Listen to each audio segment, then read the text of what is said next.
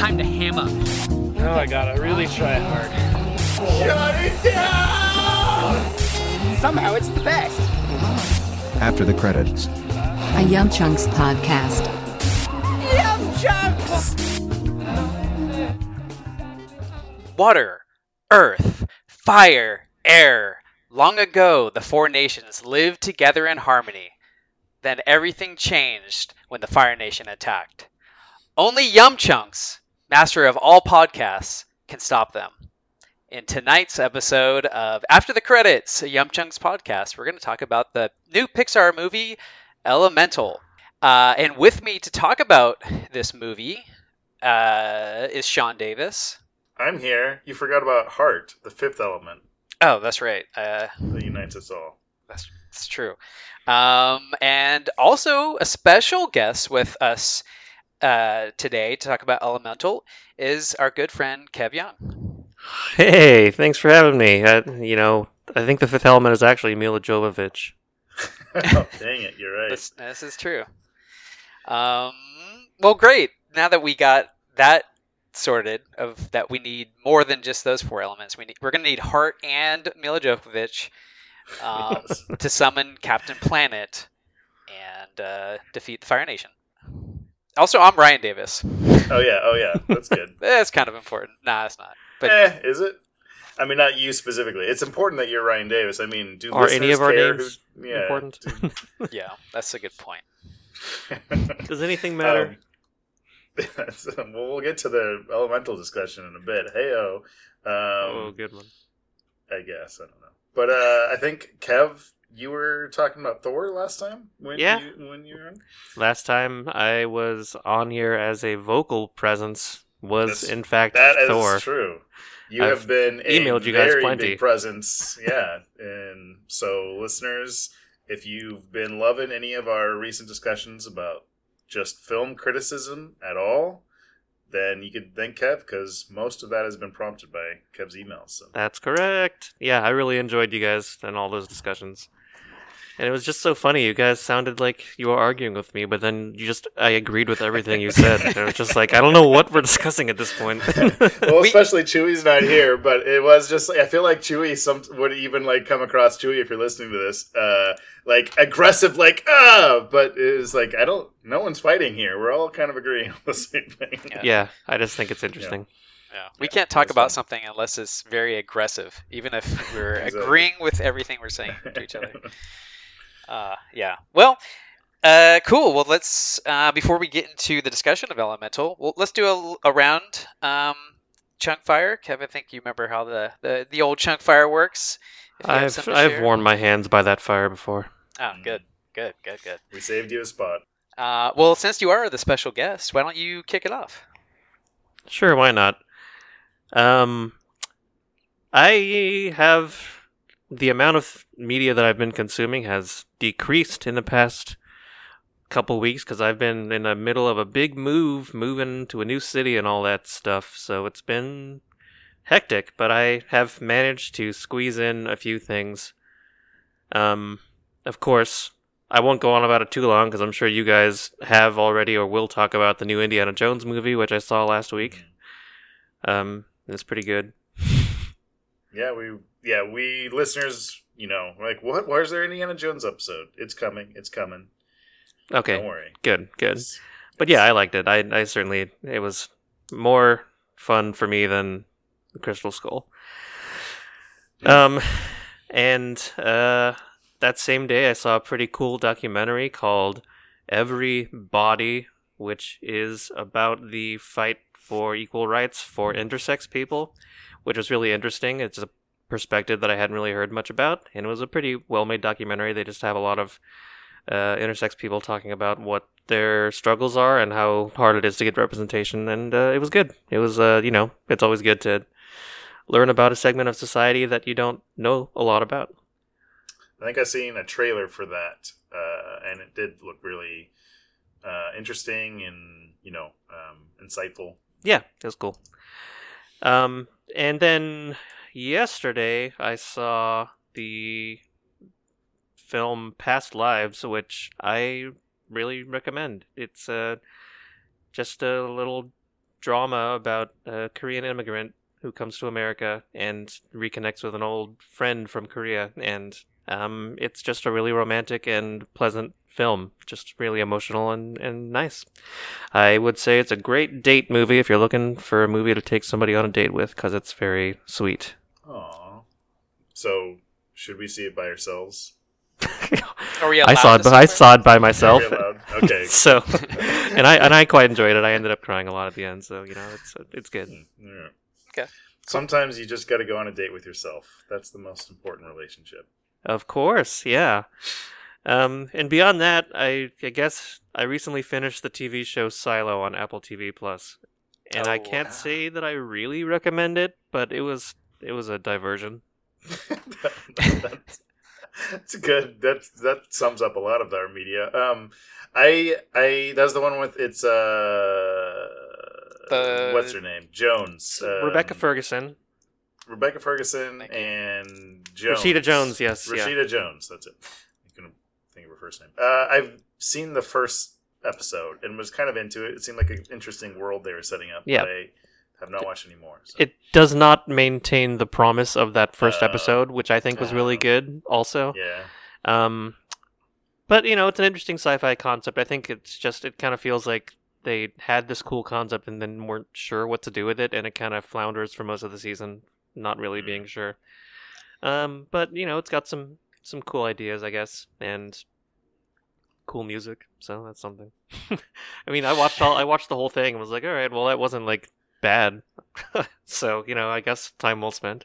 Yeah, I mean, we've we've had far worse uh, in chunk fire sharing and stuff. Yeah, this is Um, true. Uh, it's on Apple, right? I think. Yeah, Apple TV Plus. Yeah. Yeah. Okay. Um, well, I you you kind of briefly glossed over it, but it, you know, you said you moved recently. Yes. You, you you don't have to, but what what's the deeds of that? What what what what's that all about? Oh yeah, well I can I can Yeah. go into a little bit of detail. Um, yeah, I think I guess people who are familiar with my podcast work probably know that I was living in San Diego for the past several years, twenty years maybe. I guess at this point, probably something like that. God, has it been even more than that? I think it has been. Uh, well, anyways, I uh, recently got accepted to UC Santa Cruz and moved there for the summer session, and I'm gonna plan on getting my degree in music and venturing off into that world. So that's my plan right now. And I just, you know, I've been settled in. It's like my second week here. I'm just sort of getting settled in, and I just happen to have the dorm room to myself right now, so I get to record this as my first podcast here in Santa Cruz. So, woohoo! Oh. nice, yeah. That's an honor for us. special occasion. Yeah, totally. Um, yeah. That that's that's awesome though. That's Yeah. uh, you know, masters uh, going back to school and in music especially. So you could graduate and then um, do all of our theme songs, upgrade of all, all of our theme songs. I don't think I can I can top the one that you already made for Chewie and his mo- and his mother-in-law watching the Marvel movies. if It's you already need a to do a perfect case study, if you want to like interview me for or us for any of your classes, Yeah. you know, feel free. But I should I should do a fully orchestrated version of that as like my Oh thesis my gosh, project. that would be beautiful. Uh, but oh yeah, yeah, that's great that you're going to school for uh, music. I mean, if the world gets more Kev Young music, that's it makes the world a better place, in my opinion. Thank I'm a- you. I I'm a fan. it. Thank you. Yeah, and I I still have lots of stuff, music for podcasts that I haven't written yet that I've been just pushing off, just because you know I just got to get into the right headspace to write songs. But hopefully, I'll have a chance to keep working on all that cool podcast stuff I do while I'm also going to school and working. it's you know it's that's life. Yeah, I, I mean, I that's one of the reasons I love school is it kind of forces you to get into that headspace, and then that's just like what you're doing, and feels more natural, and you're not like having to feel like work or go out of your way to do what you wanted to do anyway. Exactly. Um, yeah. But I was thinking, since you have literal albums and hundreds, you know, dozens if not hundreds, Hundreds. of hundreds of songs already. And your school doesn't know. San- UC Santa Cruz doesn't know. Like, if you just feel like, man, I don't want to do this assignment, just hey, look at this theme song I made about you know Odo Worf. not being in an episode of Deep Space Nine, right? Yeah. Eventually, it'll be like, why is every single song you write about Odo? I don't know. I just think he's cool. yeah. Everyone has like a a theme to their works, right? Like Yeah. Uh, yeah. Uh, well, that's awesome. Thanks for thanks for joining us in Santa from Santa Cruz. Hey, And my good pleasure. Luck on all the school because Yeah. that's really exciting and, and awesome. So, Also, you know what? Elemental was the last movie I saw in San Diego before I moved. Oh. So hey, well, this is the bridge. Yeah, this is the bridge. Yeah. nice. All right, cool. Uh, Sean, yeah, you do want to go next? Then? Sure, yeah.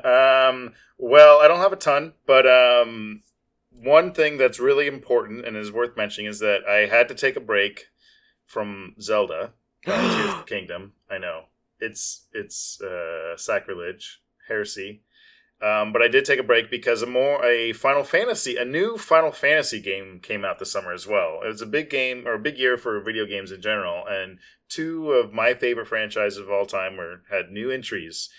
Um, and so, as much as I was um, neck deep into Zelda, I am taking a brief hiatus to play through Final Fantasy 16 that just came out.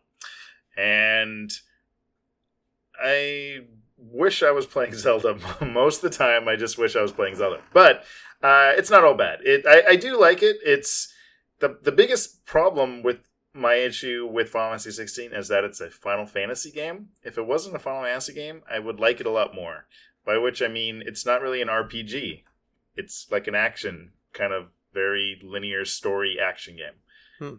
And that can be cool. I love those types of games. I, I work for a studio that makes those types of games. Like right, like I but when I play Final Fantasy, I want I want a, I want a RPG. I want a party members and leveling up and equipping cool gear and giving my guys cool elemental magic and and you know curing poison and stuff. that sounds stupid, but I mean that's kind of what I want from Final Fantasy. And and this version does not have it at all. I know Ryan obviously is maybe not obviously, but definitely a huge you know Yeah. Final Fantasy fan. Uh, growing up, we played it. And Kev, I think you've dabbled in a few. Yeah, I've Sure. played seven and nine all Okay. the way through.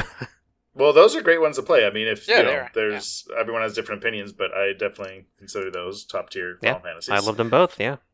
and um, and so you get an idea of what you know classic kind of Final Fantasy is in terms of that RPG style, mhm. the the party. The doesn't have to be turn based, but you know that is the traditional, more more traditional style of it, and all of that's not at all present in Final Fantasy, Final Fantasy 16. And it's just kind of, it's kind of sad. As much as the game is a good game for its on its own, for what it is, I I can't really I mean, there are things that I can criticize about it, but overall, it is a good game for that. It looks beautiful. It's amazing. The graphics are amazing. The combat is fun. I think it's well designed, fun combat, and the world building and even story and characters. I'm generally into, but uh, I don't know. It just uh, it's a it's a hard sell for me. I don't know. Well, It's it's, like de- if it's yeah. definitely a hard sell for me listening to pitch or d- d- discuss the game. I'm like, oh, I don't. If I'm going into a Final Fantasy game, like I'm, I, why? It doesn't need to necessarily be entirely beholden to all the cliches of the genre. no, I, no, I no, like no. change ups, but if it's just it's a completely different animal altogether, it's like, well, maybe I'll just play a Devil May Cry game. Like I'm behind on yeah, that's that kind of what I feel. is, yeah. right? I mean, I've said this. I, I've said this to you in person, Ryan, and I think some other friends. But it was like it's like if Madden 2024 comes out and it's not a football game, it's a, you know, a tactical team-based roguelike. Like, what? Yeah. Why? It's Madden. I want it to be football. I mean, I don't personally. I don't care about Madden, but you know what I'm saying, listeners. I hope you get what I'm saying. Um, then that's kind of what it's like Final Fantasy. Like, I'm not saying it can't be a great game if it's not an RPG, but I'm I'm I'm I'm buying Final Fantasy and playing Final Fantasy because I want to play a, a cool epic fantasy RPG. I want RPG elements, but Right, Eh, and it's not like. Square can't do new Yeah. IP. Like I, I don't know, maybe because what was that last game? Forspoken. Um, Yeah. Obviously, it was more RPG, but it was definitely actiony and blah blah blah. But it was a new IP, so I don't like what is tying the name to the game, right? Like, what does the namesake even mean? I mean, other than real vaguely loose, like oh look, there's a character named Sid. That's Right. the one unifying feature of all Yes. Final Fantasy games. I mean, it, and it, and I feel like they kind of did. is like, well, um, if we name a character Sid, we put Chocobos in there. There, it's a Final Fantasy, and, and they did that. And there's, you know, whatever. There's potions, and there's, uh, I don't know. the the summons are all the same. If some like Ifrit and Shiva, and you know they're uh, so it's like very surface level. It's very just like you know surface level. Uh, see, it's Final Fantasy because of these very you know appearance based kind of named things, and it's like, well, I would like more than just that, but well, we'll see. I mean, like I said, I, I haven't finished it yet either, and I am enjoying it for what like as I'm playing. So it's not like I am disliking and hating it and stuff. It's just something where I'm I am a little. There's something in the back of my head that is a little bit sad about it even if I am actually enjoying the game. And I think it's actually a pretty good game for the game that it is. So, anyways, so there's that Final Fantasy 16, um, and then um, a movie I saw. And Ryan, I know you've seen this too, and we might have a little mini discussion here. Kev, apologies, um, but we both saw Asteroid City. Yeah, that's And fine. Did- talk about it. think Talk, you've talk it. to your heart's content. I may or may not see it.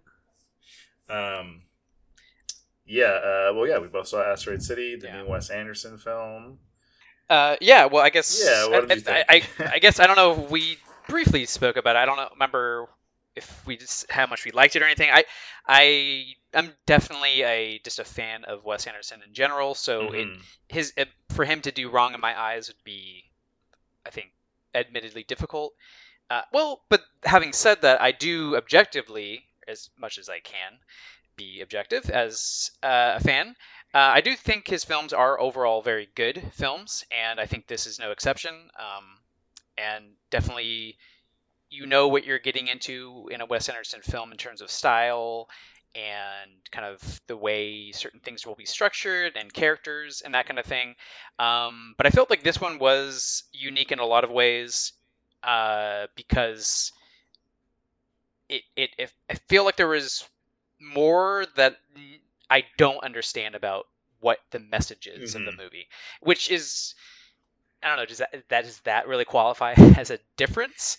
You know what I mean? Yeah. Like, but it's it sort of is right because I feel like other Wes Anderson films, you you sort of can extract the meaning um, after a single watch, if that makes sense. Um, whereas this Yeah, I one, I, would feel, agree, yeah, I need to watch it at least one more time before I like really get what he's trying to say. Yeah, I, I agree. I think this is one of his most, as much as like all of his films in some ways are inaccessible if you're not into his style and his sensibilities. There's that element for sure in Asteroid City, but I think there's an added element that makes it a little bit even more inaccessible in terms of just the pure uh, logistics of what's happening in the plot, what's Right. going on. Like the way the story is told, it's kind of a frame story within a story, and they're cutting back and forth kind of between things, and it's it, once you kind of get it, it's like, oh, that's not okay. I get it now, but it's like you're halfway through the film before you kind of fully, it fully kind of like clicks into place, and by then you're like, I forgot all everything that had up had happened up until now, and then even when you do get it, I still like without going into spoilers or details, the ending is like what? Yeah. the ending feels very like uh this is gonna sound very critical um but uh art house like student art film kind of thing like what what just happened why did that what are they doing Yeah. what just happened um so yeah all of those things kind of add to a mix of like yeah i'm not sure where it rests in my overall rankings of his films but in general i'm a big fan too and the more I think about this, there's more things that I do like about it a lot. Um, I think on the visual style, if you're into it, this is just just more of that honed to such a specific degree.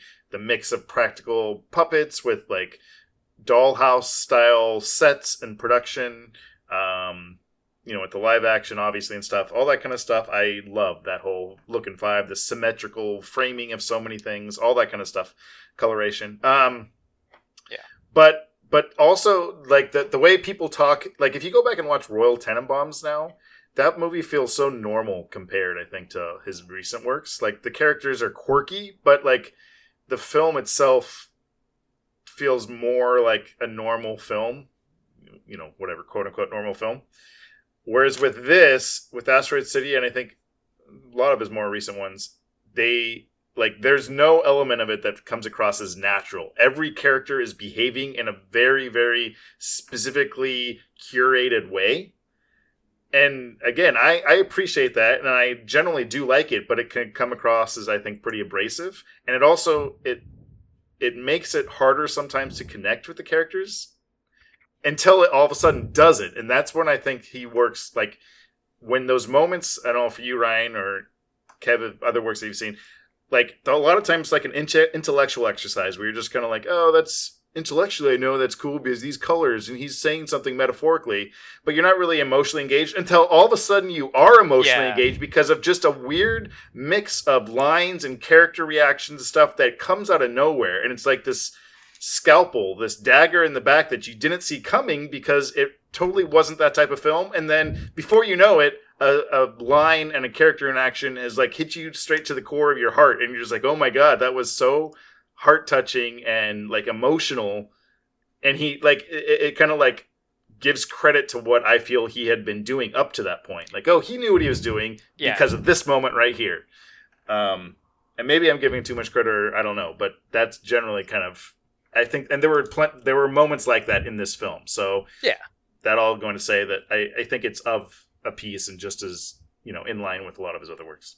Yeah, absolutely. And speaking uh, just like about how the characters, the way the way they act is very specifically curated, um, to use that word.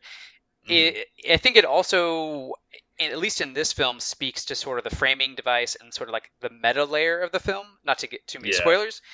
Yeah. Not that it's that big a deal. I mean, um, but it it I think there's something to that where he's he's trying to connect sort of like the two like the the reality and Yeah, the sub reality and, and and I think he's saying something with that that I again I can't quite piece together um, especially with like the way the ending unfolds and, and so there's there's some layers to this one that I feel are more um,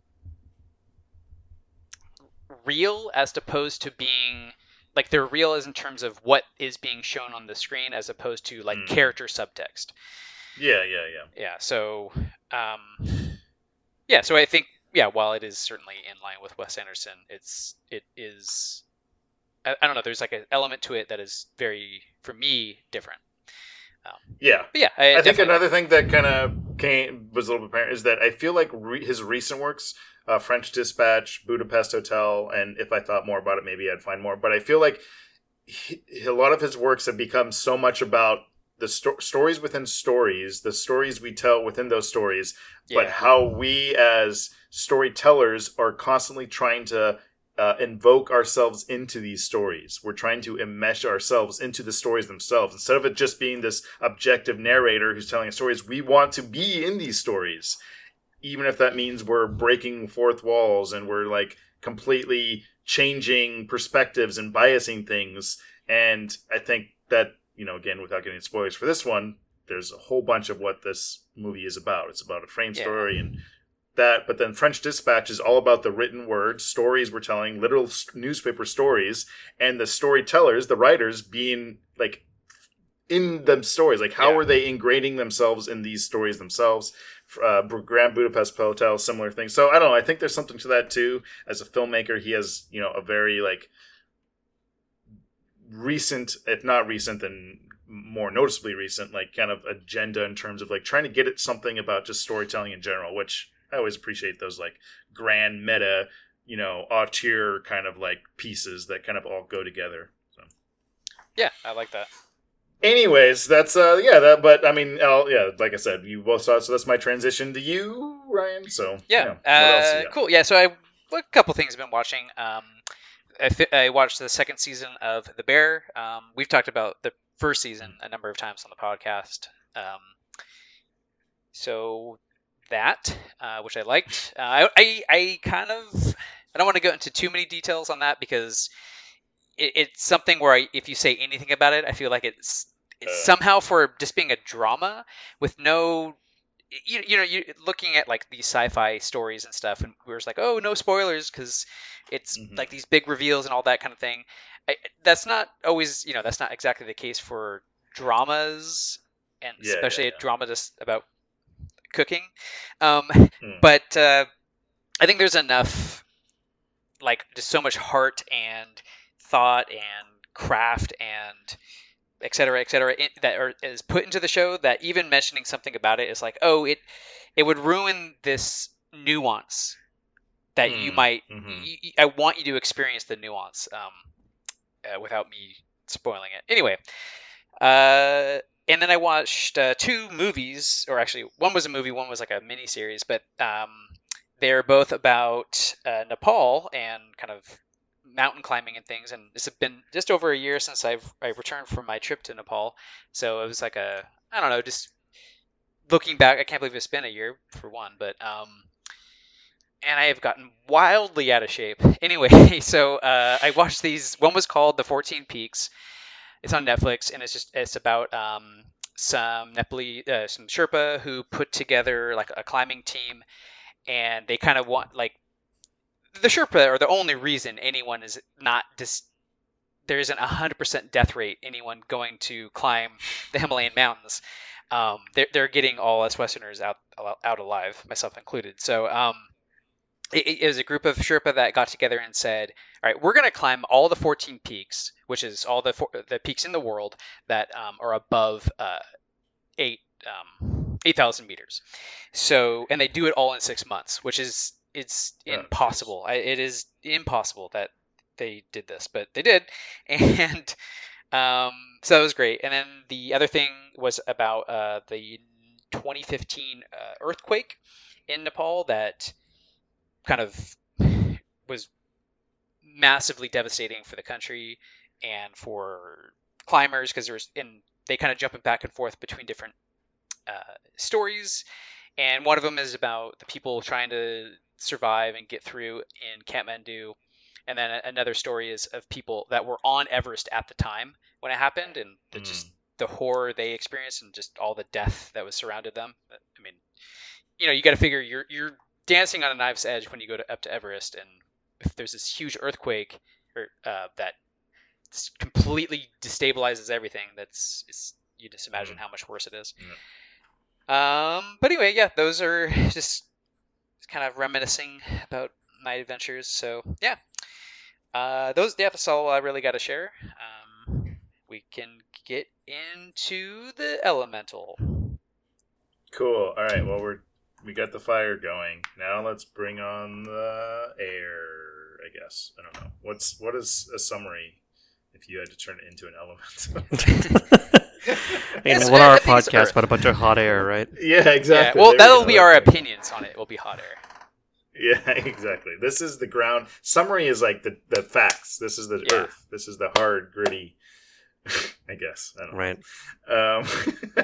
Um, anyways, yes. Uh, so spoilers for Elemental. Um, Elemental is Pixar's latest film. Elemental takes place in Element City. It's this whimsical, magical fantasy world where there's no humans. There are um, living elements that are like, you know, beings, living beings. And they all congregate in Element City fire, water, earth, and air. Um, and we follow the uh, family, this fire family, who are immigrants into Element City, and they are trying to start a new life for themselves. They have a baby on the way. They start up a shop, but fire in fire uh, people, fire things, fire beings are kind of like shunned in Element City. Um, they're pushed to the outskirts. They aren't really, um, you know, widely accepted. Um, but they find their community and they raise their daughter, who is a spunky teenager named Ember, and who kind of works for her dad in the in this family store. She has a temper though, and sometimes customers set off her temper. And she's coming of age, and she's going to inherit her father inherit her father's shop. Um, but her father doesn't quite trust her with her anger issues and the responsibility.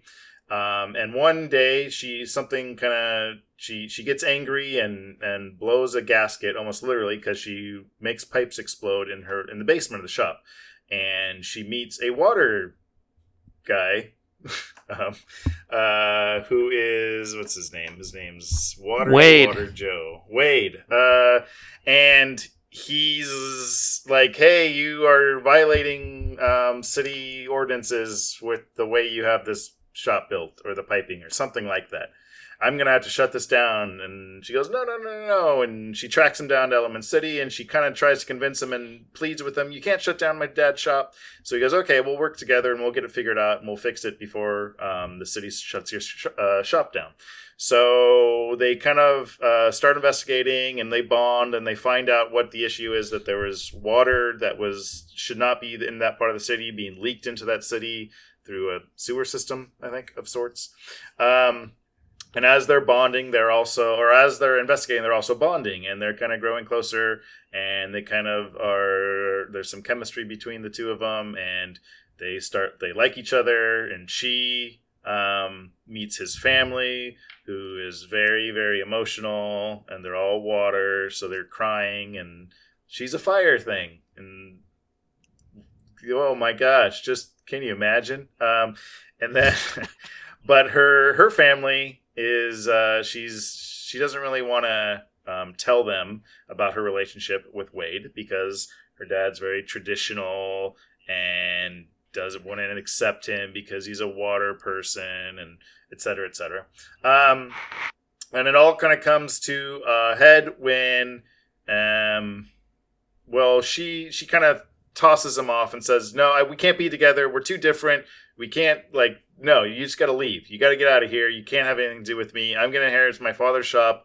Even if I don't want to, but that's what I'm supposed to do because I'm a good daughter and I'm supposed to do that, even if I have to put my own dreams aside. And he's like, No, you gotta live your own dreams and and live for yourself. He'll understand. He goes, No. And so she so she tells him off. And then it's the big night of his of her dad Ember's dad's retirement and she's going to give a big speech or he's giving a big speech in front of the whole community and then Wade shows up and says have, and he makes a big speech instead. Can you imagine? Anyways, uh, and it's like, no, we are together. I do love you, or you know, we should be together, and you should follow your dreams, and all this stuff. And her family is, what is going on? And and as that's happening, all of the sewer systems that they had been investigating uh, kind of come to a head and explode, and water floods over all of Firetown, which you know the it was the immigrant community where they live, and their shop is going to be ruined.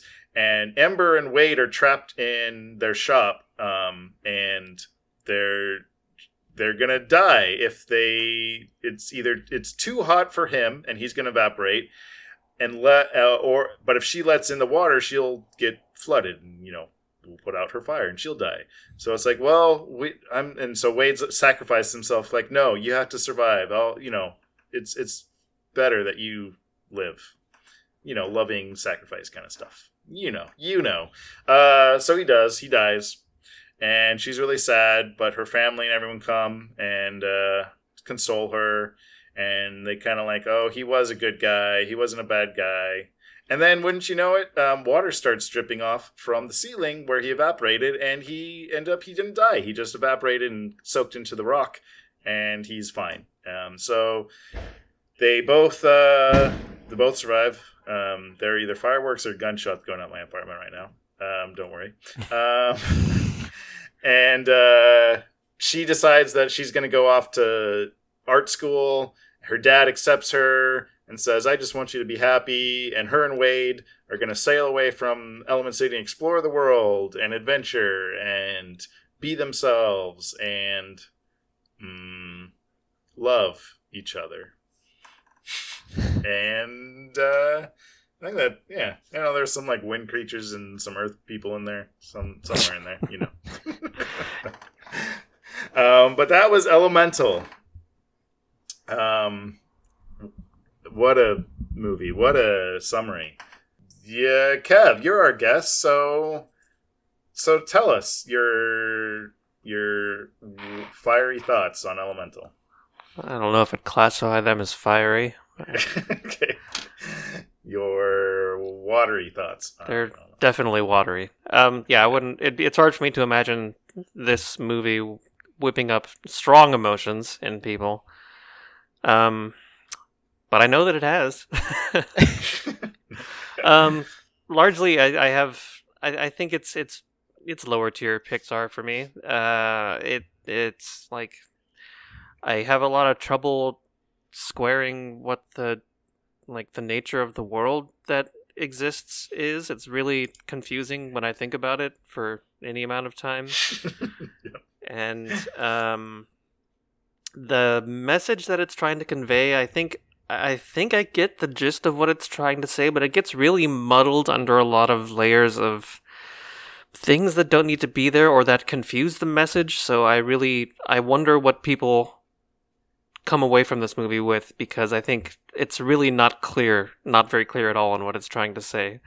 But it is clear that it's trying to say something. so um, I, I'm, you know, I'm interested in. I, I'm, I'm assuming the average moviegoer probably just goes to see it and, you know, it's just like, oh, that was fun. The kids liked it. Colorful, fun, fun gags, and I agree with all that. You know, it it looks very nice, and there are some funny gags with the elemental people, I suppose. But um, I also I had trouble connecting with the characters, and I didn't understand the world or what the movie was trying to say. So I guess I wouldn't call it a home run. I'd call it a a, a, a ground double. Ground out. Just- um. All right. Cool. Yeah. Well, yeah. Uh, Ryan, what? Uh, yeah. Uh, yeah. Um, Kev covered a lot of the kind of ambiguity, ba- you know, on world building. I thought the world building was terrible, some of the laziest I've ever seen. Um, yeah, the message. I think we'll we'll get. I'm sure we're gonna dive deep underwater on that one. Um, but uh, it was yeah, certainly muddled is putting it lightly. Um, and I there were some things I did like about it, but overall, my experience in the theater was a very painful one. I was just kind of like roll either rolling my eyes or just be like, God, this thing needs to end. Um, but after after watching it and kind of like, okay, is this movie really worthy of my scorn? Like in in like kind of that pain subsided. Um, so I, I don't feel certainly as strongly as I did when I was like in the theater. Um, which I mean, this that's not saying anything good, really. It's saying like, yeah, it's a very painful experience, but the pain goes away. Um, It's less bad. Yeah. yeah. Uh, so it's just it's safe to say I did not like this movie. Um, I I also had no ability to connect with the characters. Um, I, there are some things about the visual de- design of the film that I thought were interesting and, and at least something pretty to look at. Uh, but I don't have too many nice things to say about the movie other than that. So yeah, I'll leave it there. Sean, what's your take? Um, yeah, I mean, pretty much everything you guys are saying. I think I agree. It's not a movie worthy of hate. Uh, I I do think it's probably, at least off the top of my head, my least favorite Pixar movie. But it's not a movie that I like that that it warrants you know active hate or something. I'm not going to be going on message boards anytime soon and talking about how bad this movie is. I don't care that much. Um, Is there a some- movie that would make you do that? No, oh, well, I can't Uh, think fair of anything point. else, so- Yeah, I, yeah, I don't. we're well, not really that yeah, those type of people. I suppose. that type of Uh, people, which thankfully we're not. Uh, I feel That's Um, good. uh, but I think the other thing is maybe even beyond just like the pure, like it, it- not the pure, um, but just the the badness or the the not greatness that I feel towards it is is more some of the is kind of baffling. I'm more confused about so much of it. Not strictly the world building stuff, which is very confusing, but just like confused in terms of the filmmaker's intent and what and how they were trying to do what they think they were trying to do or what they thought they were trying to do um, which yeah we'll get into but like i think if i could summarize the three things that kind of like you guys said it was the characters but i think for me specifically it was the relationship between wade and ember i i thought those characters were fine but i just did not feel that relationship at all. Like not as a romantic relationship. At, to the point where it's like halfway through the film i'm like oh this is kind of cool. It's not about a romantic relationship. And then it is. Yeah, i'm like yeah. oh there were just no there was like just no chemistry. At least i didn't feel any of it until they just blatantly said like oh i like you and we're gonna kiss i guess now.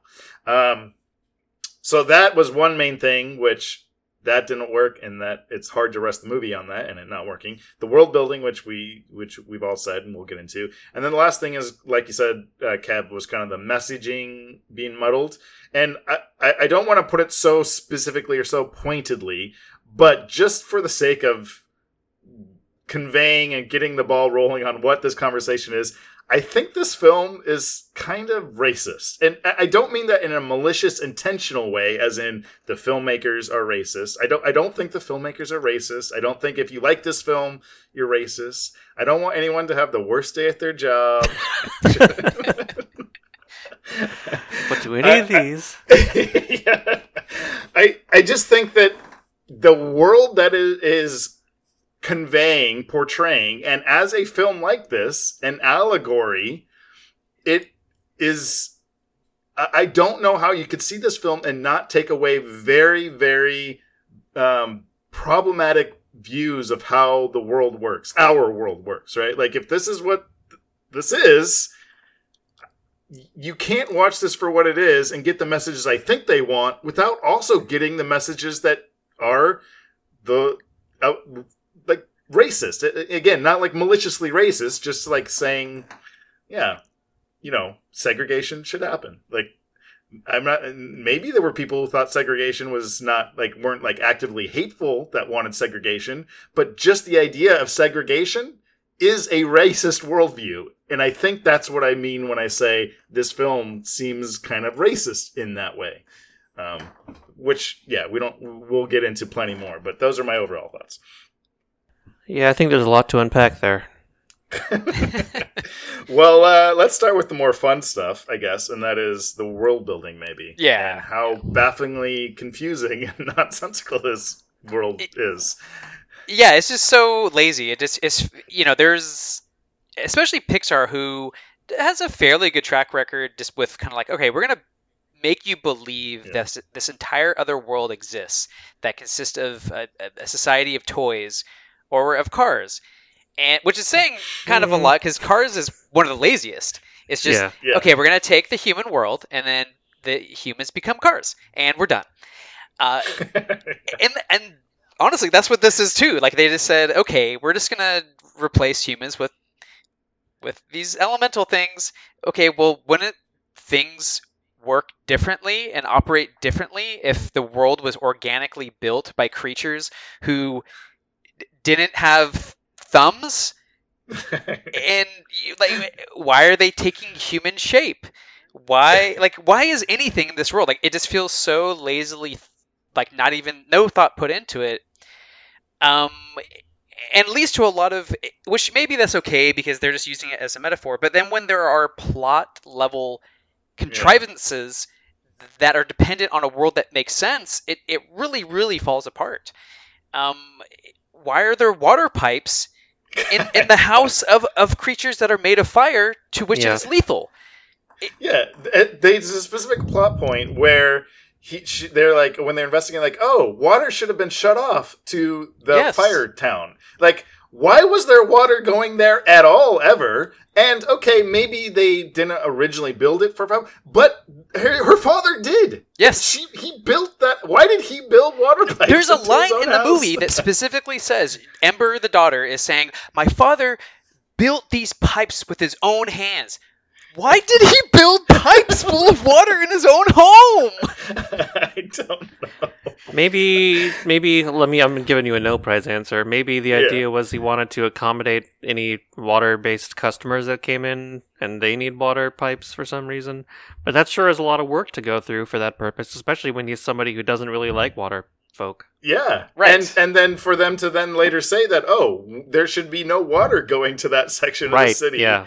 Yeah, So it's like both those statements don't make sense in this world on their own, and they make even less sense when thought about together. Like- yeah, Yeah. It, uh, there's so many things like, and then so, sometimes it kind of works because you're talking about some of the. Not, it doesn't work, but it's like the gag kind of like, oh, that's a kind of a funny gag. If there were people that were fire, there would be the look at this funny gag, and sometimes it's kind of chuckling and you don't have to think about it, but then sometimes it's a gag that. Like, wait, you just under you're undermining your own thing. Are you aware that this is ma- late late in the film? They like have to break in. They're breaking into something, right? And so there's like a fence, and like he's water, so he just like waters through the fence, and she's fire, and she just burns through the fence. And then there's a line, and he goes like, "Oh, why do they even have fences at all?" It's kind of Yeah. like a gag. It's like It- it- uh, it's supposed yeah, to, right. It's supposed to be this gag that they're like self-aware, but that is almost like lazier than whole- than yeah. than not acknowledging it, right? Because it's it's like they're saying like, oh, we're we're we're- we know what we're doing. We're aware this doesn't make sense. We're even going to make a joke about it. But it's not enough to be self-aware. Like that is the laziest form of making a joke. And then also, it's funny. I was thinking, like, well, what about the other types of? Oh, air doesn't need fences either. Airs could just like walk through. Al- Like, so it's like it doesn't make sense. And then there's another scene where like she's looking through a keyhole or something like that, Eh, or he is, and he just goes as water through a keyhole. So it's like, wh- why do they have locked doors? Why do they even It- have yeah, doors at all? like why if- is there locks? if anything, it's only affecting the Earth people. But we don't. I mean, maybe they don't care either. Maybe, maybe they can reshape their bodies too. Like it, it, it's again, this is so lazy. Like, yeah, we're just gonna take human artifacts, and those are still Mm. gonna be here. But then there's these creatures that have no use for them. yeah. Well, Uh, I mean, obviously, it's to make the world feel more familiar to the viewer. Um, Sure. Which, yeah, great, but it. I mean, there have to be a lot of people out there who are watching this and having these same thoughts and just being like, why? Why does? Why does this? Why does any of this function the way it does? It almost feels like to me like this world was something else. you know, it's probably something very different when they set out to write this story, and then I would guess that somebody saw this and was like, or maybe a studio exec was like, no one's going to want to watch this movie about these weird concepts. You have to make them more human like. Make this represent human society.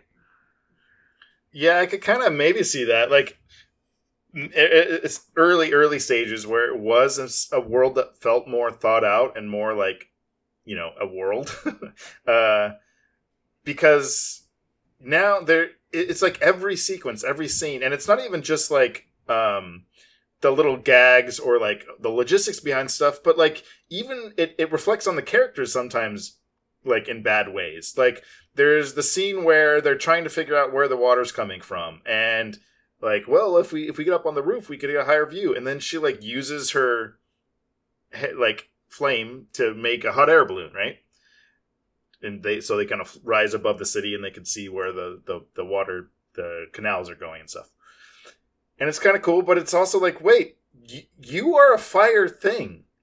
You would know like you're the first person or that's like it's a revelation you invented let hot air rises? You like that like like what? Like i don't know. It's like if if humans just all of a sudden now in our current day and age just discovered that our fingers could grab things.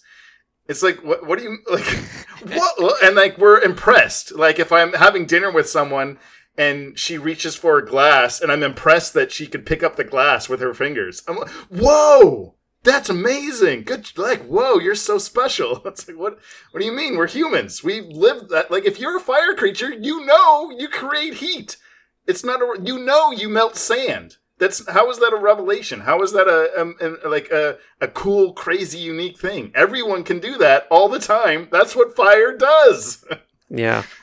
Yeah. it- it- um. y- y- Yeah. I, it, it- one this like, note uh, as I was watching the film, kind of observing these things that didn't make sense, like you're saying, Sean, is just I'm imagining myself as a fire person. Or no, I'm okay. I'm imagining myself as a human being as I am. So it didn't take much imagination, but um, but just being always surrounded by lava that's what it would be like to be a water person or a fire person because th- they have a tram that for some reason cascades water everywhere as it drives by murdering fire people as it does so like that that is just their neighborhood town like you are just yep we're always at all times surrounded by lava Yeah. well they're like gorons then Yeah. Yeah, yes.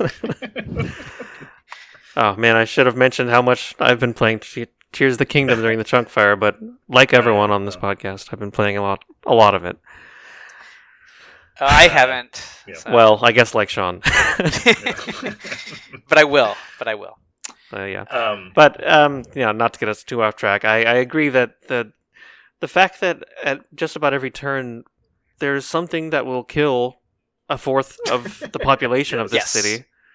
That's insane. Like why why would this like they should be segregated because they will all kill each other just l- Yes, and- accidentally. that's exactly what I mean. We'll get to that when we maybe Right. go further into that stuff. But yes, it's intrinsically the world building that they set up is intrinsically like that's why I think it's it's a poor premise. It's a flimsy premise, and Right. unless you purposely set out to acknowledge that and address it, it is going to be racist. It's going to Yeah. be talk. You're, you're going to be justifying segregation in some way. Obviously, you know, they're these aren't like you know human races, but they obviously are supposed to be. That's what this movie's about. Right. So I don't know. Um, and then so there's a couple other things too that also undermine like the threat and stakes. So there's a scene like halfway through the movie when sh- they're like again doing some investigation and they're she melts the doors so that it you know it blocks the water. And like this cascade of water comes by and they're like oh no! We're in danger! Well maybe you are ember because you're a fire person. Why are you in danger? I don't understand. I don't under- like sometimes like the water rushes by them and they get swept away in the water. Oh yeah. and he's holding on for dear life as if he's going to die if he gets swept away in the water. He is a water person. We are introduced to him as a character coming out of a pool of water that is not all just him.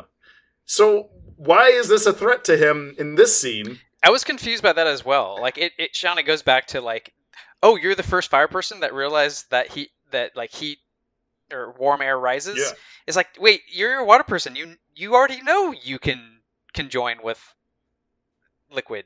Yeah, Like, I don't- They, they, his whole apartment is his whole family is a flooded building of them living in a pool of water. I know. It reminds Well- me of the last time I went to my girlfriend's house and her parents lived in uh, an apartment full of lava everywhere. I was fine with it. I just tiptoed on little. They just gave you a little stones. inflatable pulley, a little inflatable chair thing to sit on. You're fine. Um, and that's another thing, another element of the world. So, okay, so let's say you you have a, an entire species that is water. Why why do they live in skyscrapers? Do a little bit of like creative thinking. Oh, they all should live in bowls as houses or cups or right. Like, why are they in twenty floors? They how do they get the water up there? Why are they getting the water up there? Why are they living in skyscrapers? That's what I mean. It's the most laziest like like come on just put a little bit of interesting thought into how a water creature would actually want to live they would be the water would go to the bottom. So they'd be in bowls and maybe that instead of roads they would be like little streams that they they flow downhill to to get their jobs. I don't know right? Like there there's that's creative not oh it's just a normal human building that they put water in on the 20th floor what what Well, I mean, isn't that the idea though of Elemental City? Is that it's designed to hold all of the elements, so that way, I guess it makes sense to make domiciles I- that are equally inaccessible to all of them. yeah, yes, yeah. yeah, it's true. That make a world that's designed for humans and is perfectly awful for any other like element. I guess Yeah. That- that- that's I, this. Yeah, all, Yeah, all, that- that, all that stuff. it is like the sort of like the stadium that they go to see a sporting event, and it's like these clouds that are like battling Mm. in the air, which like okay, cool, cloud people, that makes sense. They can fly around. It's it's like you know, it's the Harry Potter thing, Mm. whatever that's called. Um, What is it Quidditch. called? Quidditch. Quidditch, Thank you. Quidditch. But then all the spectators are stupidly sitting in chairs, like wh- including the cloud people. Like wh- what? This is like this is just they, they they thought about it for like one second and said, "Oh, because they're clouds, they can play soccer in the air." And then that's as far as I got. They said like, well, what, what about the audience members? Like, can they see what's going on? Um, They, they have do they have butts? I mean, do clouds have butts? That like chairs are designed because they're like, with vertebrae. It right, like, like when we design chairs for cats, we don't make human chairs, exactly. right? Yes, that's Why actually would- that's a that's the best metaphor so far. Cats don't have chairs. What? I mean, how- how would they go to view this sporting event? I it's hard to even imagine, like what what that would what that would look like if they don't have like butts in the same way that human beings do. I like the idea that because like water takes any shape, they could be suspended in like globes, right? In like bulbs, and they can be positioned like all the way around, like you know, above, below, on the side, and it's like in these little bulbs all the way, like decorating everything. Can I imagine that? Yeah. That's what that's what I'm imagining. And then fire can I don't know. That's as far as I got. There's like they the fire has like uh fireplaces or something. I don't know. I mean that's still a human kind of conceit, but at least it's a place where fire is in our human world, not on chairs. Yeah, just little piles put- of logs that they can all burn on. Yes. Yeah. Oh, there you go. There you go. good. I like Oh, there you I like go. that, yeah. Logs. Oh my god, it's right there. See, like we're I don't I I I- I have to believe that conversations like this had to have happened, but it was either like, oh, this is too complicated. All right, we have to just make it the most basic dumb thing ever, or or like you said, Kev, maybe it was like some a, a mandate was like, no, this is you're you're it, it's too creative. Make it less creative. Well, I mean, I also feel like that is a lot to just have the the viewer take on faith. You know that they're going to understand what they're seeing. Like, oh, this is supposed to be like a sports stadium, but there's a bunch of glasses with that are and there's no chairs and there's like these logs that just have fires on them. I don't understand what I'm seeing. Is this supposed? How is this supposed to be a sports Yeah. stadium? So I mean, Yeah, they dug themselves into that hole by having this concept yeah, be the movie. exactly. Yeah. I, that's. I think that kind of gets to the heart of it. Is okay if if you want a movie that is the concept that is elemental things that are beings, people, whatever. Okay, that okay, that's interesting. Let me see that. Yeah. Okay, the movie you showed me was not that. The movie you showed me was just a normal movie, but they looked like fire and wa- like I like it just feels like they didn't actually do what the premise was. yeah, I in which case, why even make them elemental? I feel like creatures. the movie could have it. It. I think if it really wanted to make us understand the world, it should have spent like another hour explaining things Yes. because like it just it just tosses you into this place and says, "Oh, these are basically humans, but there's a few quirks that make them slightly different from humans." but you know, if they really wanted to make to like focus on the elemental thing, they could have like really drilled down and like come up with cool ways to visually represent that.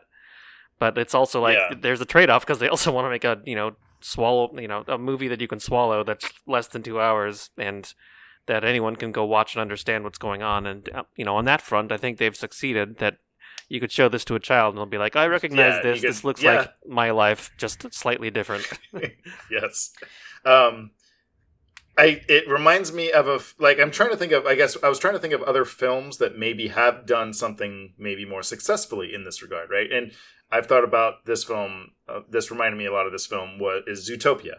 You know, it's slightly different, right? Because animals aren't as crazy as elements Yeah. being personified, but I think Zootopia is a good example of how you can take a concept that's this premise of ooh, they're animals are people.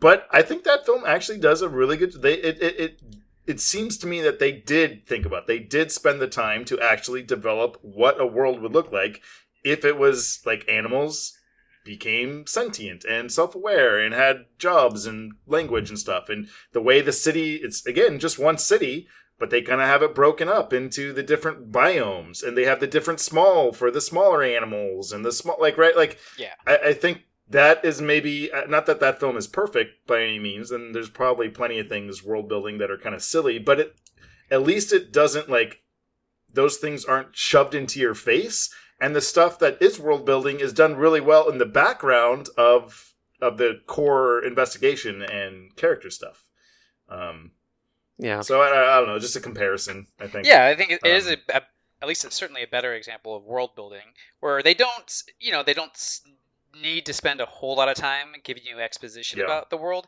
You get to kind of experience it along with our, our main characters as they go through their investigation, and, and I, that's the kind of thing I like, right? Where you can kind of just see it and experience it to understand it, and Yeah. and it does seem like this world was that that is to say the world of Zootopia was at least thought about and adapted. Okay, well, what would happen if we had all these large Yeah. animals and small animals and blah blah Mhm. blah? How would they? How would a society form around that?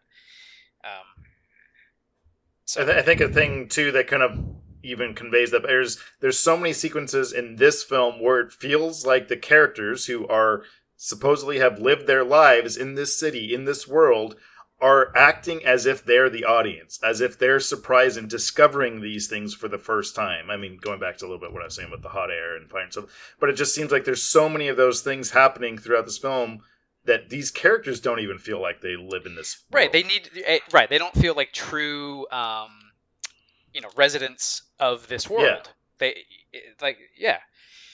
and and there's uh, other small things too like inconsistency is another big thing like there's the scene where she they're on a montage going on dates and she goes to try to drink something but it evaporates right away right like the water that she's trying to drink but then other times they touch and the water hits her and it splashes her and it doesn't evaporate again I, i'm not saying that any of this in and of itself is like the end of the world whatever but i think just all of this collectively add together. And then the big thing to for me is going back to kind of the stakes is so are are they is everyone just like immortal or something? Like it- why is he not dead? Did do they not know that you do water people not know that they could evaporate and come back? Like it's again i think people would know that if they could it, it, and it undermines that entire scene i think too that he just is fine Yeah, i don't know I- like I, I had a big issue with that Yeah, there was. I mean, there was never a doubt that he was actually dead. But I was. uh, it was yeah. always like that thing. Like, okay, do be bold, do something, and it's meaningful. And I mean, yeah, it's a happy kids movie. They have to have their cake and eat it too. But, um, yeah, it just again, yeah, it's like, oh, I guess no one knew that you could do that.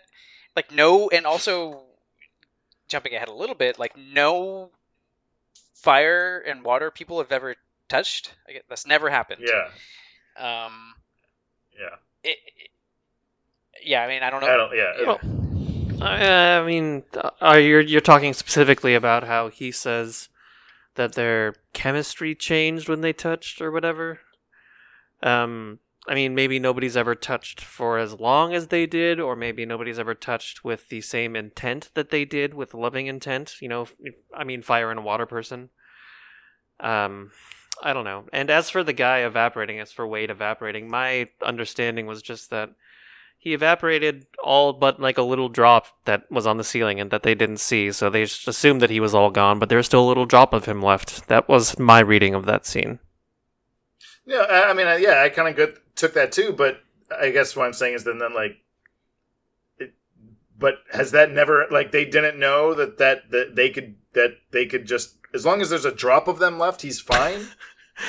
Yeah, no, yeah, just I'm laughing because you're just making me think of this horrifying world where just like this is constantly happening, just like human beings are just evaporating and I mean, almost I'm just saying that like as as a species, as humans, we very very quickly had to understand what killed us. Yeah. right. Like we Right. like so it just is completely. And I'm not saying I want a deep anthropological dive into what how water people live and die in specific, but I, I just feel like something like that is like that that really that's never. It's like if like humans we didn't know we died if our heads got cut off or something. Like I I think we know. I think we knew that pretty fairly early uh, on. No, well, I mean, don't you think that they did understand, and they they did understand that he evaporated, and that there could be some of him left, and they just didn't see it. They just assumed that he was all gone just because of I'm, the way I the room is. maybe. That was my assumption, but I I, don't know. I, I see what you're saying. Po- Okay, okay, okay, maybe. I, I didn't get the impression that they knew that he would still be fine after evaporating, but they didn't ever explicitly, you know, explicitly say otherwise. So yeah, okay, I, I could That's maybe plausible. see, Yeah. see where you're coming from there.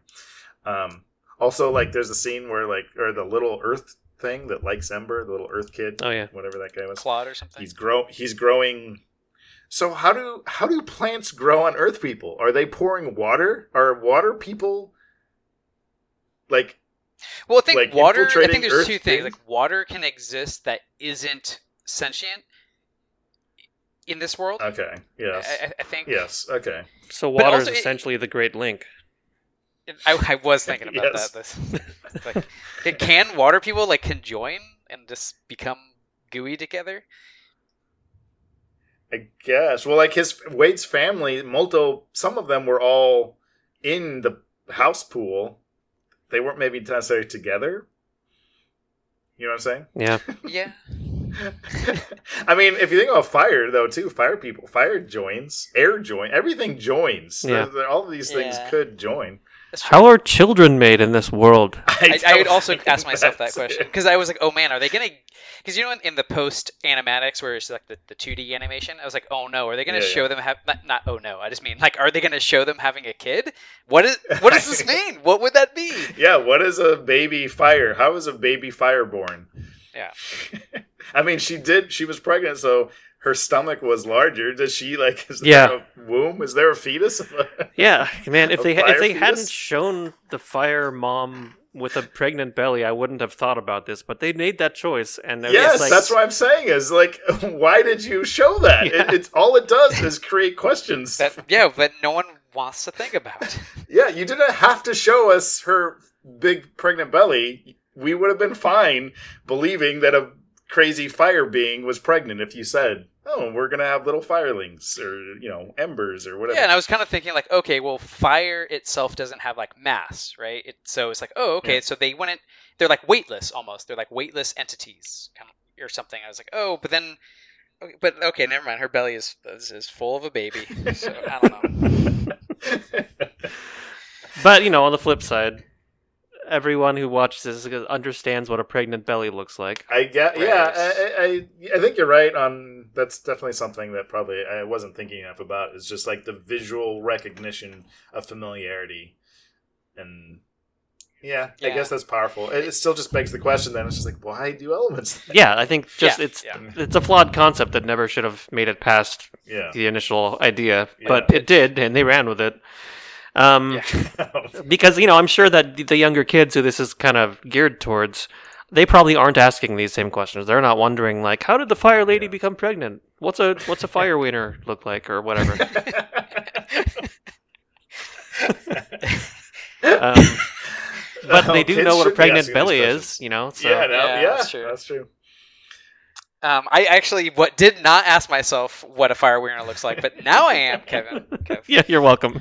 yeah, appreciate it. Um, a couple more notes on the world building, although we've been on this note for a while, but just uh, just a couple quick little notes that fish exist in this world. yeah. Like I, I, I know that's not a big thing, huh? what are they? Are they? What are they? Yeah, exactly. what what are fish? Like, how come no one's freaking out? Like, what are these things? They're it's not fire, earth, or you know. Anyway, that was just. A Do they think they're like parasites? Do the water people think they're parasites or something? it would be as weird for us to see a sentient being made of flame, right? Like, oh my, it would blow our mind Yeah. and just entire concept Yes. of reality. Of Yeah.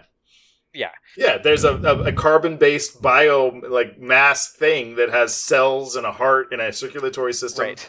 What is this thing that's swimming around? Right. Yeah. would- yeah. Um, I had something else that I wanted to complain about. oh, this is. Uh, well, oh, go for it. I was like, yeah, last note maybe is. eh, Well, I guess this is kind of getting into more of the thematic stuff, but like, so so the fire people eat the earth people, Oh my well, they god! eat Earth something. Right? They they're Yeah. consuming all the little fire sticks to kind of refuel themselves and stuff. yeah. But those are the earth people. I don't know. I mean, if you're states of matter, like, dude, th- that's what I'm saying. The concept of eating shouldn't factor into you. like, if you're a ball of dirt, you don't eat things. Yeah. If you're like, I don't know. It, I mean, obviously, yeah, we understand that flames need fuel, but earth, air, and water don't need fuel. yeah. Right. So yeah. Exactly. I don't understand. It- it- I don't either. That's, yeah, that's the whole thing with this dumb world that doesn't make sense. um, one thing that I was like, kind of, as the film was going in the middle of the film, well, there's some fire in the sky. Um, as I was like in the middle of it, as they're investigating, I was actually kind of uh, hopeful and kind of like into for a while the potential of what I thought was going to happen, and that is, oh, we're investigating why is the water flowing here? What's going on here? And I was like, ooh, is it going to be some like Chinatown, like water rights, some like ooh, some nefarious under, you know, Yeah. machinations and forces and this political maneuvering and and and they're gonna an opportunity to address some of the actual seemingly you know racial things going on in this film. Uh, uh, no, it was just a boat kind of splashes water. Yeah, it goes by. I like, thought this- what? That was their big plot thing. I was so disappointed. Yeah, like I thought the same thing because Wade on two occasions Yeah. it, he like smells the water and says, "Oh, there's like motor oil." I was like, "Oh, Yeah. what does this Yeah. mean?" Some there's some uh, you know nefarious force at work that is that blew up this dam. which they never solved that either. I don't like. Yeah, Right, how come that dam was blown was up old? Yeah, no explanation. Um, Just, but yeah, I was like, oh, that's how they're going to fall in love. They're going to go on this investigation together, and then and then Yeah. call, and, you know, in through solving it, they're going to have like good relationship stuff happen. And yeah, I thought it was going to be something about that too, Sean. Where it's like, oh, yeah, it looks like the sl- the racial overtones, like oh, the fire people Yeah, are living and in the then you have, like- slums, and something about that. But no, it was just again poor city planning. let's build. Uh, let's make some uh, canals go through this part of the town that will kill the people who live in that part of the town. yes i don't it, it, it's so baffling and and just a missed opportunity if you know Yeah. Yeah, like I mean, imagine again, like Chinatown, or you like businesses, the the rights of water, or they're trying to like push the the fire people out of the city by accidentally, quote unquote, having water flow the wrong way, and and the Earth people are are you know the uh, politicians are in collusion with the the air you know priests or something. I don't know, right? Like there's a there's potential cool opportunity for stuff going on there, but as a boat. Why are there boats? Why do they even have boats? Why like I don't know. I mean, I guess the Earth people need boats, but the Earth that's it. Everything's just for the Earth people. I think that's the Yeah. The Earth people are just a footnote in this movie too. Get almost none of them. yeah. There's like one one of them. One, they're one of the characters, like his supervisor, isn't that's kind of it? He's an Earth person, And- and and, the little and Little the kid, Clod yeah. little kid yeah Keeps growing uh, flowers out his armpits. which which ember destroys yeah, I know she kills that. Yeah, yeah um it's cool. yeah well okay i guess one note just sean you had made a note about um you didn't really buy their falling in love kind of thing and uh, yeah, Yeah. it was it was pretty shallow um Hey. But I thought what they were going to do is. I'm sorry. Um, I take it that was not intentional. No, it was. That's why I was Oh. apologizing. Um, uh, I thought it was going to be something where they couldn't ever touch. Like they maybe would try, Yeah, but then realize it, it actually wouldn't work. But but their love was strong enough to overcome that, and I think that would have said maybe something different message wise. I don't know if it better or worse, but I think it would have been something inch more maybe Uh, yeah. interesting. Interesting for I think sure. to explore. Yeah, yeah. Um, and also, it would make me. It, it reminded me of Pushing Daisies, which is one of my favorite shows of all time. I don't know if you guys have ever seen that show. Nope. Um, but it is. It's it's uh, Bryan Fuller, uh, who I believe you guys are a fan of. Yeah, just love him. Based on his work, yeah. Um, you should watch it. It's fantastic. Um, but it is, uh, amongst other things, the main characters who are in love can never touch, um, for reasons that are yeah. and it's super compelling and super heartwarming. It's one of my favorite shows. I was like, oh man, that would have been so great if they, you know, did this in a Pixar film and just made it as equally heartwarming and lovely. Anyway, that they didn't do that, so I guess it's fine. It's it's fine. Or like Rogue and Gambit. They can't. Oh yeah, that's good too. It's also a plot element in the show Legion. So there's no shortage of shows Oh, I forgot about that. Yeah. where people can't touch and they're in love. Um, and you know that's a good point because I was going to say they kind of wrote themselves into a corner by making this romance where they physically can't touch each other, but it's worked up. It's worked before. you know, uh, you know, it's Yeah. it's not necessarily that's not the only thing that's keeping it from being believable. And um, I don't. It's it's hard for me to pinpoint what what else would be a contributing factor, but I think just the fact that I don't really get much of a sense of either of these characters. I think I just they all feel they like both of the main characters feel like they're really painted in very broad strokes, but I never really understood either of them. I mean, I get Yeah. they're they're like really broad motivations, but I don't understand why they're drawn to each other really that much at all. Yeah, with I guess her she's a little bit more fleshed out I feel than Wade. Wade I feel He cries a lot. less like he cries Yeah. a lot and that's like his that's the only personality trait. And Yeah. she kind of says how generous he is and there's the scene where he starts the wave, right? Right. He's like okay, I, I and she falls in love with them because of those, but I I never got a sense that they were like actually attracted to each other. They they just were the, both the main characters. I mean, and it's hard to imagine uh, why they would be attracted to each other because they Yes. both literally will kill each other. I know. by touching. Right. So what causes that physical attraction? I wonder. and and also like even personal like even intellectually or like I, I I I never saw that like she was like drawn to him even if she like Yeah. didn't like it she was still like ooh I I kind of do like I never got that sense it's just like oh yeah he's a he's a friendly guy yeah I'm hanging out but really you you I I, I guess they love each other I mean I, I guess not all love has to be like so romantically melodramatic but it I was hoping that it was just going to be like a platonic relationship, and like, oh, that's kind of like yeah, it's, that's kind of unique. Uh, just a, and it just felt very kind of forced in there to me. Yeah, Yeah. I, and yeah, like you said, it's not, you know, it's not like they need to give us exactly objective reasons, but it, it is is- it is harder to swallow when it's like, okay, her personality is she clearly values hard work, dedication, Mm. uh, loyalty, those kinds of things, right? I think that's with her family structure, where you know they're very close, and and you, it, she's demonstrated that by her commitment to the shop and her father and her family, as opposed to Wade, who um, he, he says that he's just kind of like a drifter in terms of like his career. He has no commitment. He's willing to break the rules because he doesn't care about his job. Um, I don't. It just feels like that would like would that be attractive to her? Someone who's not driven and kind of. Just I mean, uh, yeah. I could see it as like one of those opposites attract, right? And but Yeah. I think they needed to play that into like it. it it was not apparent enough. They need they needed to play harder into that angle if that was what they were going for. Yeah. because it, it came across as too just middling to me for it to be effective. Um, and I don't even think it was. That's the other thing is I don't think that like this story was needed for it to be romantic. I think this the story that they were telling and their characters would have worked even if they were just really good friends, right? Yeah. Like, I don't know if it needed to be that like they were in love. Yeah, actually agreed. And and if they still wanted to kind of play that card where they needed to touch, there could have been uh, any number of scenarios in which Yeah, like, oh, we need them to interact or or that can be come into play. Um, Yeah.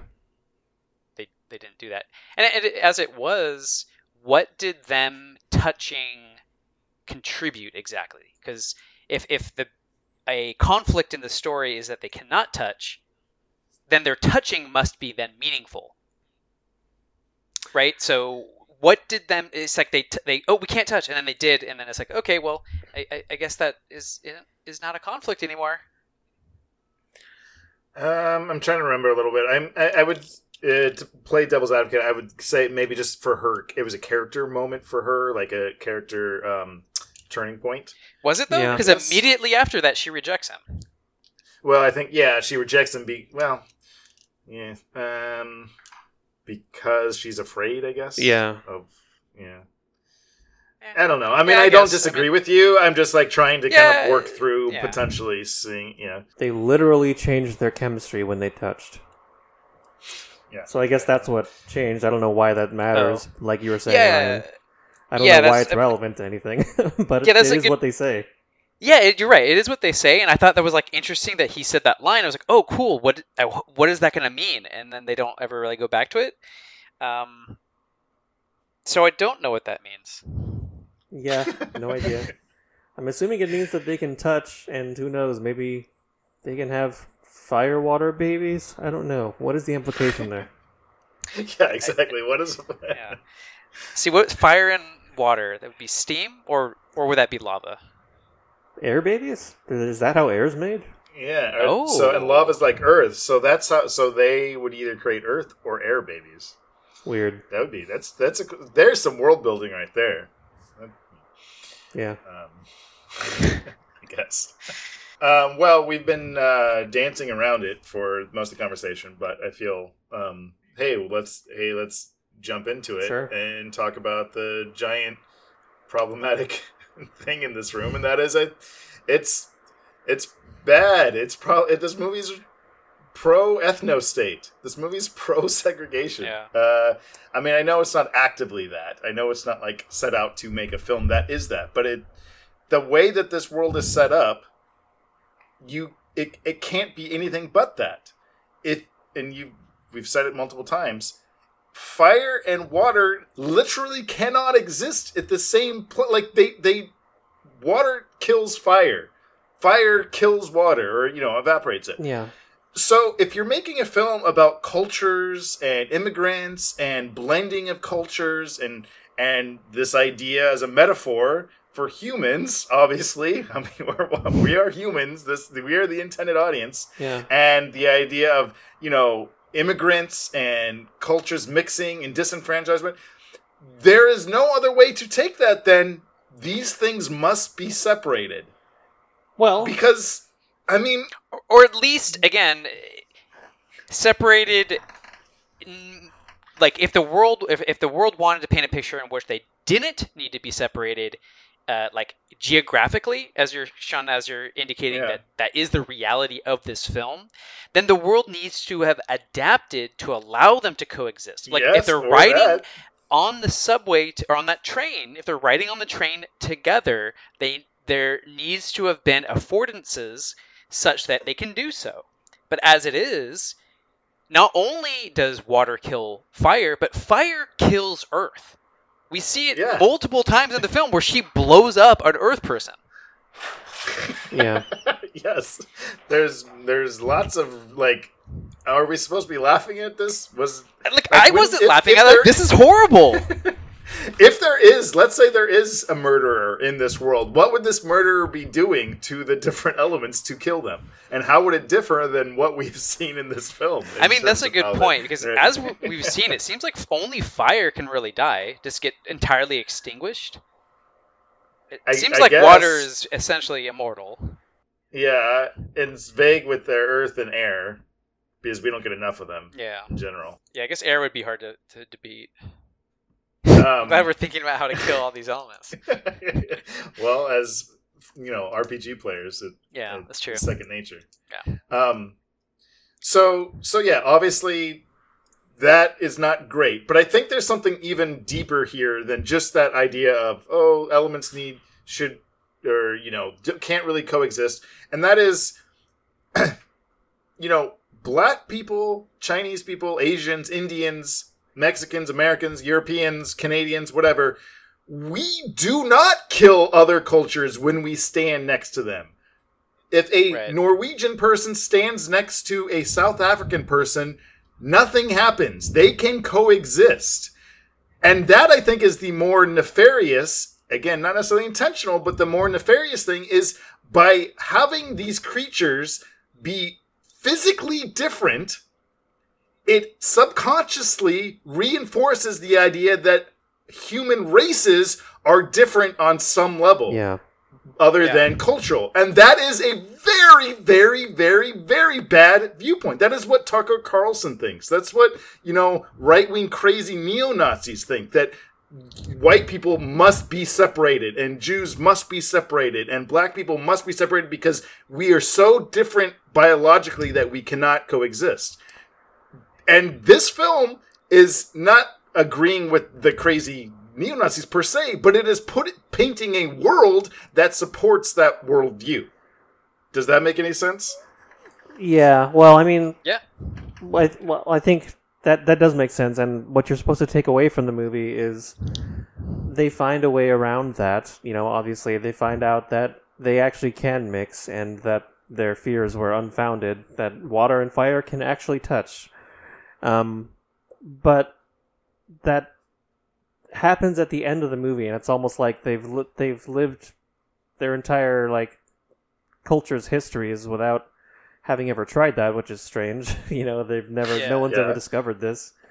Um, and yeah, I mean, like you said, there's there's a difference between like I don't understand this other culture because they're different, and um, I literally need to stay away from this other being because I will die if I go near them. I mean, those are Yes. two different things.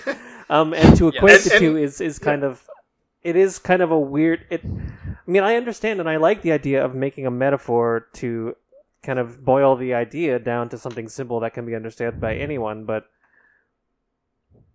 I mean, so I guess I'm putting myself in the shoes of like I'm a younger child, and if I'm watching this, then I'm I'm gonna understand like the main thing I'm gonna take away is they thought that they could never get along and never be friends because they're fire and water, but in the end they do. They do find a way to get along and to be friends and to, you know, even be in love. So I mean that that on a very basic simple level that is I think what a, a young child is going to take from this. It's when you get into a lot of the like nitty-gritty stuff where it, it really seems to be hammering home the idea of these being different ethnicities, that's where it starts to feel strange to me.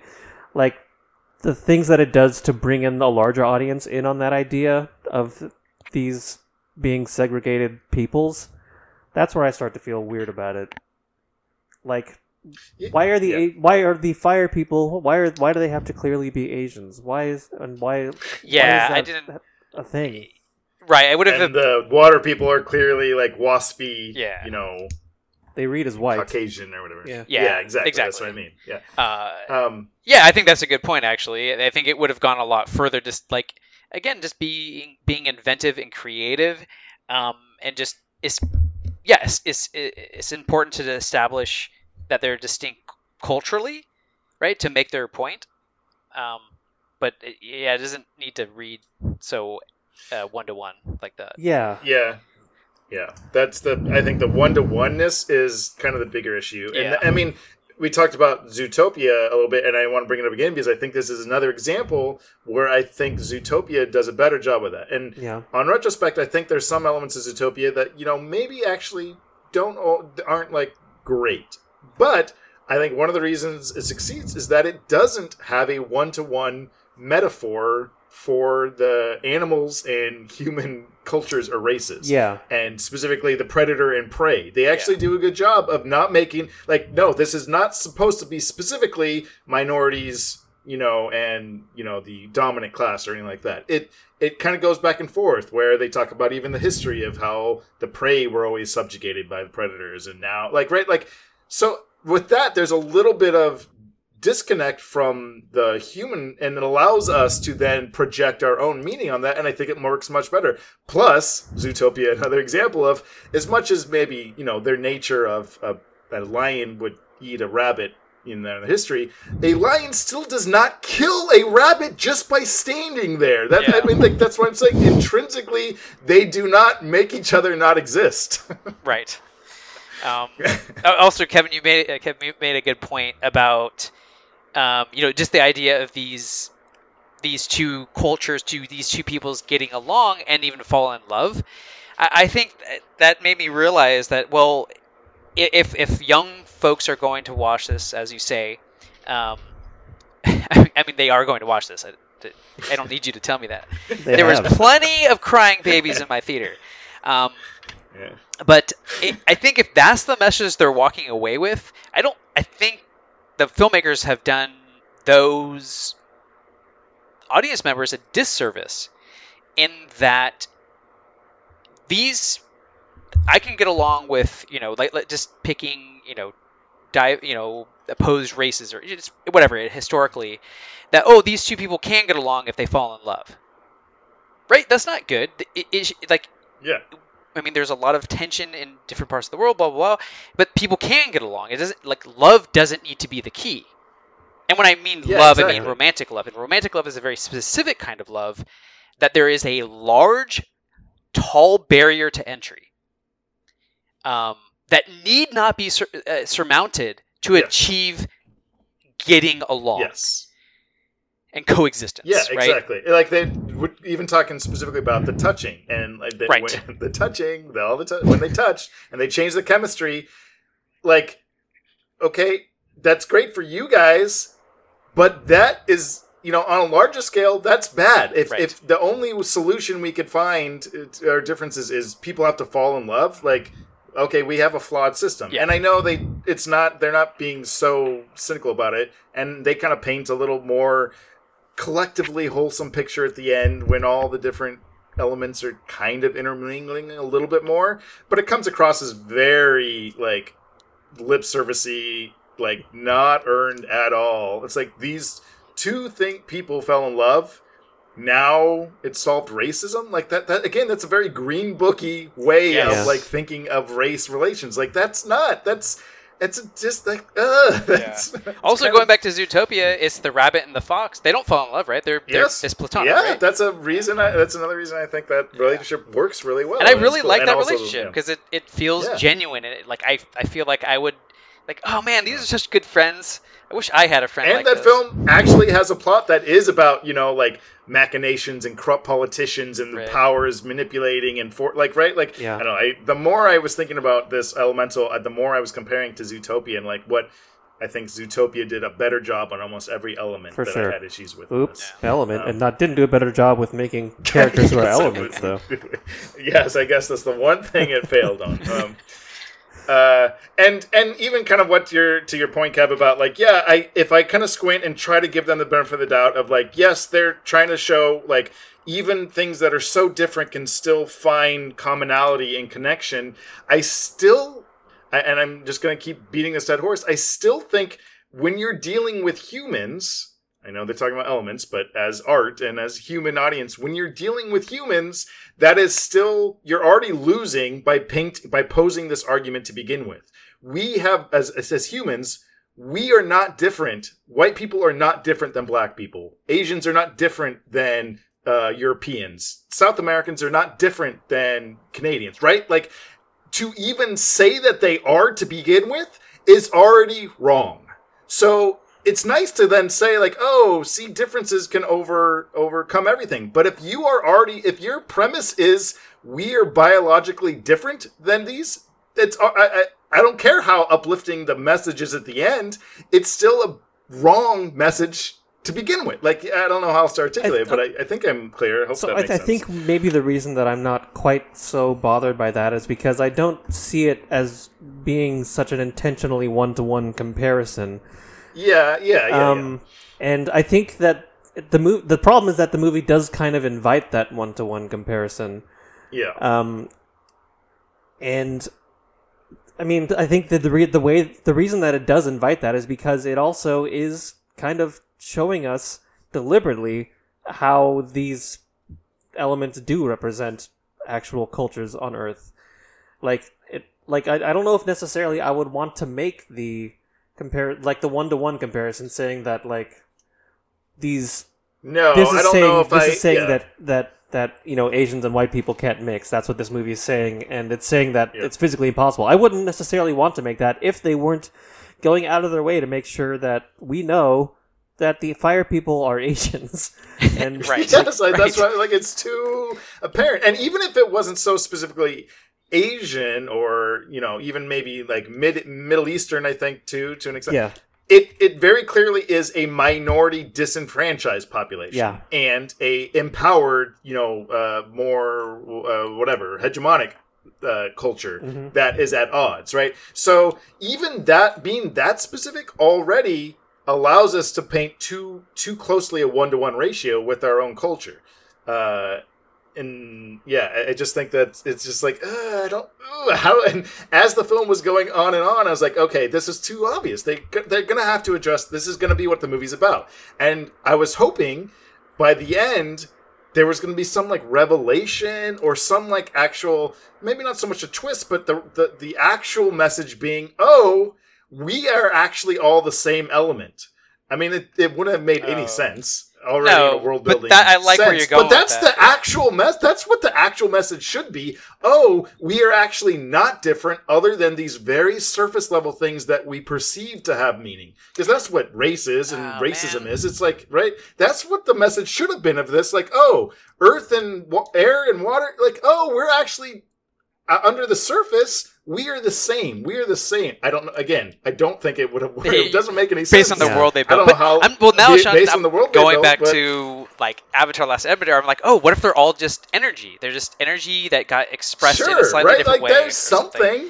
yeah Um, that's what i mean is like that's something that That's like cool. give me that that's what i want is like oh if they gave me that little nugget at least a hint of that i would have think maybe been a little bit more okay with all of it because i would have at least seen that they recognized some of the issues here and that it wasn't there it that's what i was saying earlier when it was kind of baffling to me is that it's just so like how did how could no one have seen this well, when the film is about it I'm sure they did, and I think uh, it, we would be remiss to not mention, you know, if we're talking about the artist's intent, to not mention that this was in fact directed by an, a Korean American yeah. man.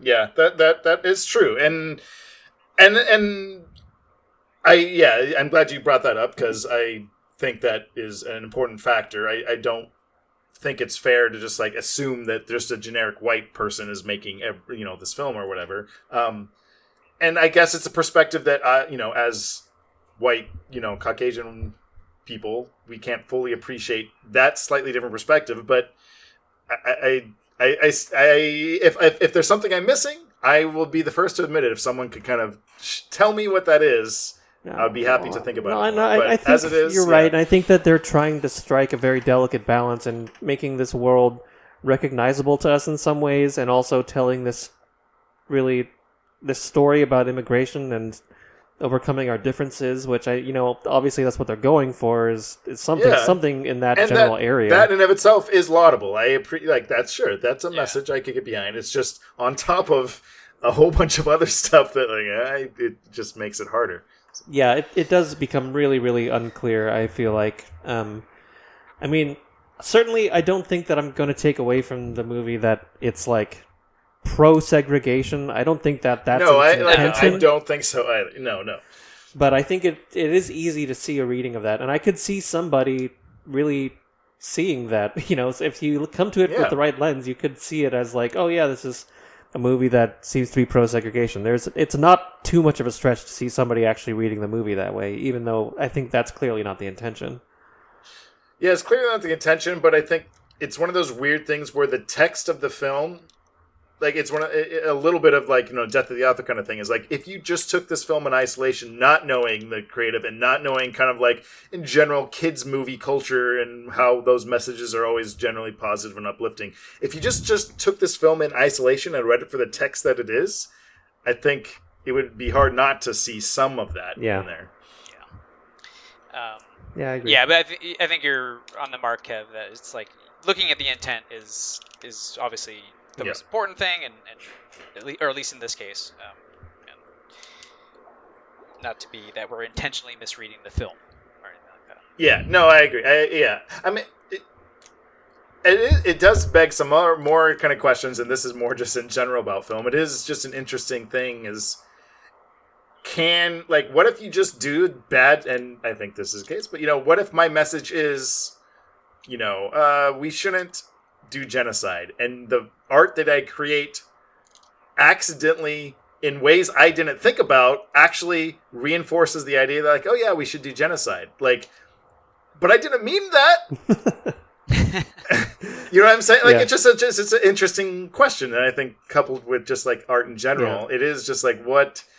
I don't. I don't. I'm not even saying it's a responsibility. I'm not. I'm not saying like the filmmakers have a responsibility. No, no, no, no. I'm, not, I'm just like I don't know. How do we interpret that? How do we deal with that? Do we? I don't know. It's just interesting. Interesting thoughts. yeah, well, topics. that's the cool thing about art is that everyone's going to bring. This is very much in line with Yeah. conversations I've had with you guys via Yeah. email Yeah. recently. But everyone's going to be bringing their own baggage and have their own interpretations. I think one of the things that Pixar is generally pretty successful at is making it fairly clear what those intentions are that they're usually successful at. This time around, they Yes. are very much not.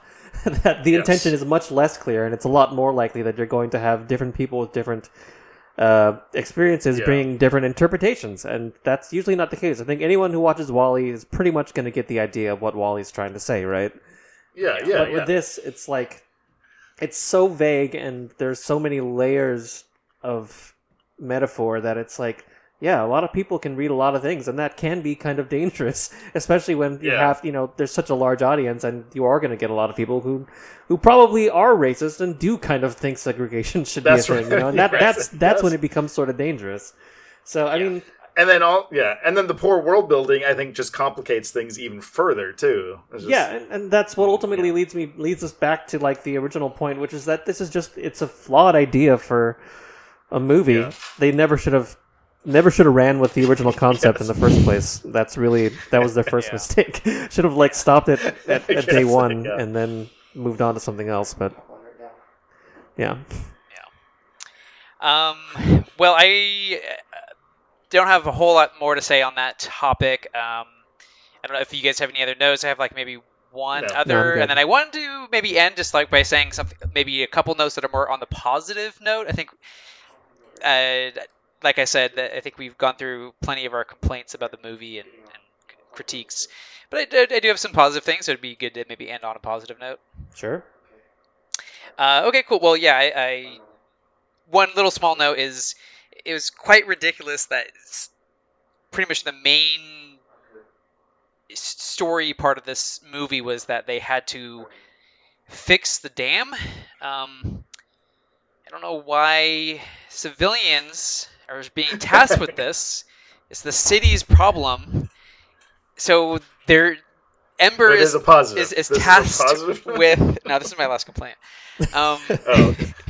it, it, it right like like oh my house Oh, yeah. flooded, like my my condo flooded, and I go talk to the the water city water people like oh yeah you're gonna have to go fix uh, that dam that broke. but why do I? Yeah, it's your house that flooded. You got to go fix it.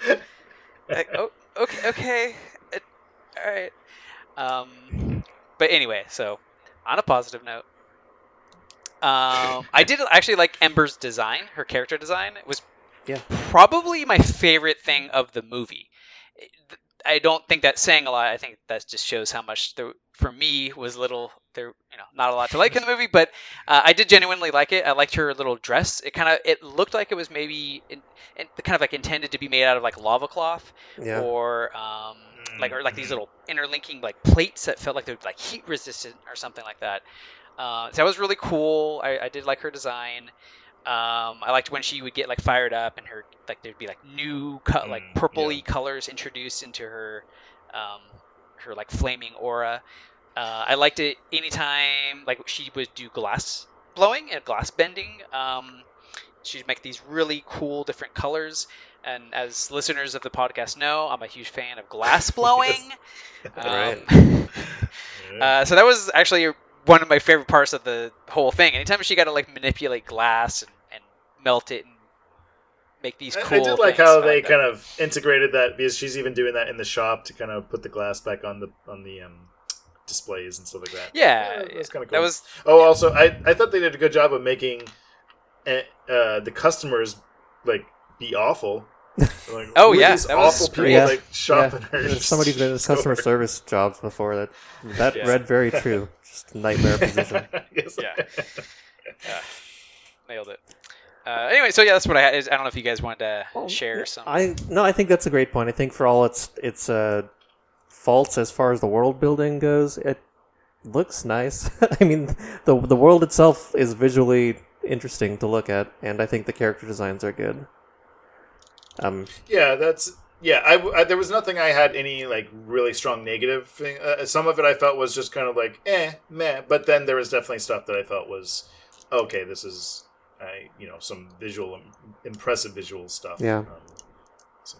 yeah, it was. Yeah, definitely. The, anytime they would do, they would did a good job with like the lighting. Um, just like you know, Mhm. the the thing where like her light would pass through water and it would make the pretty designs. Yeah. that was all really fun stuff. I don't.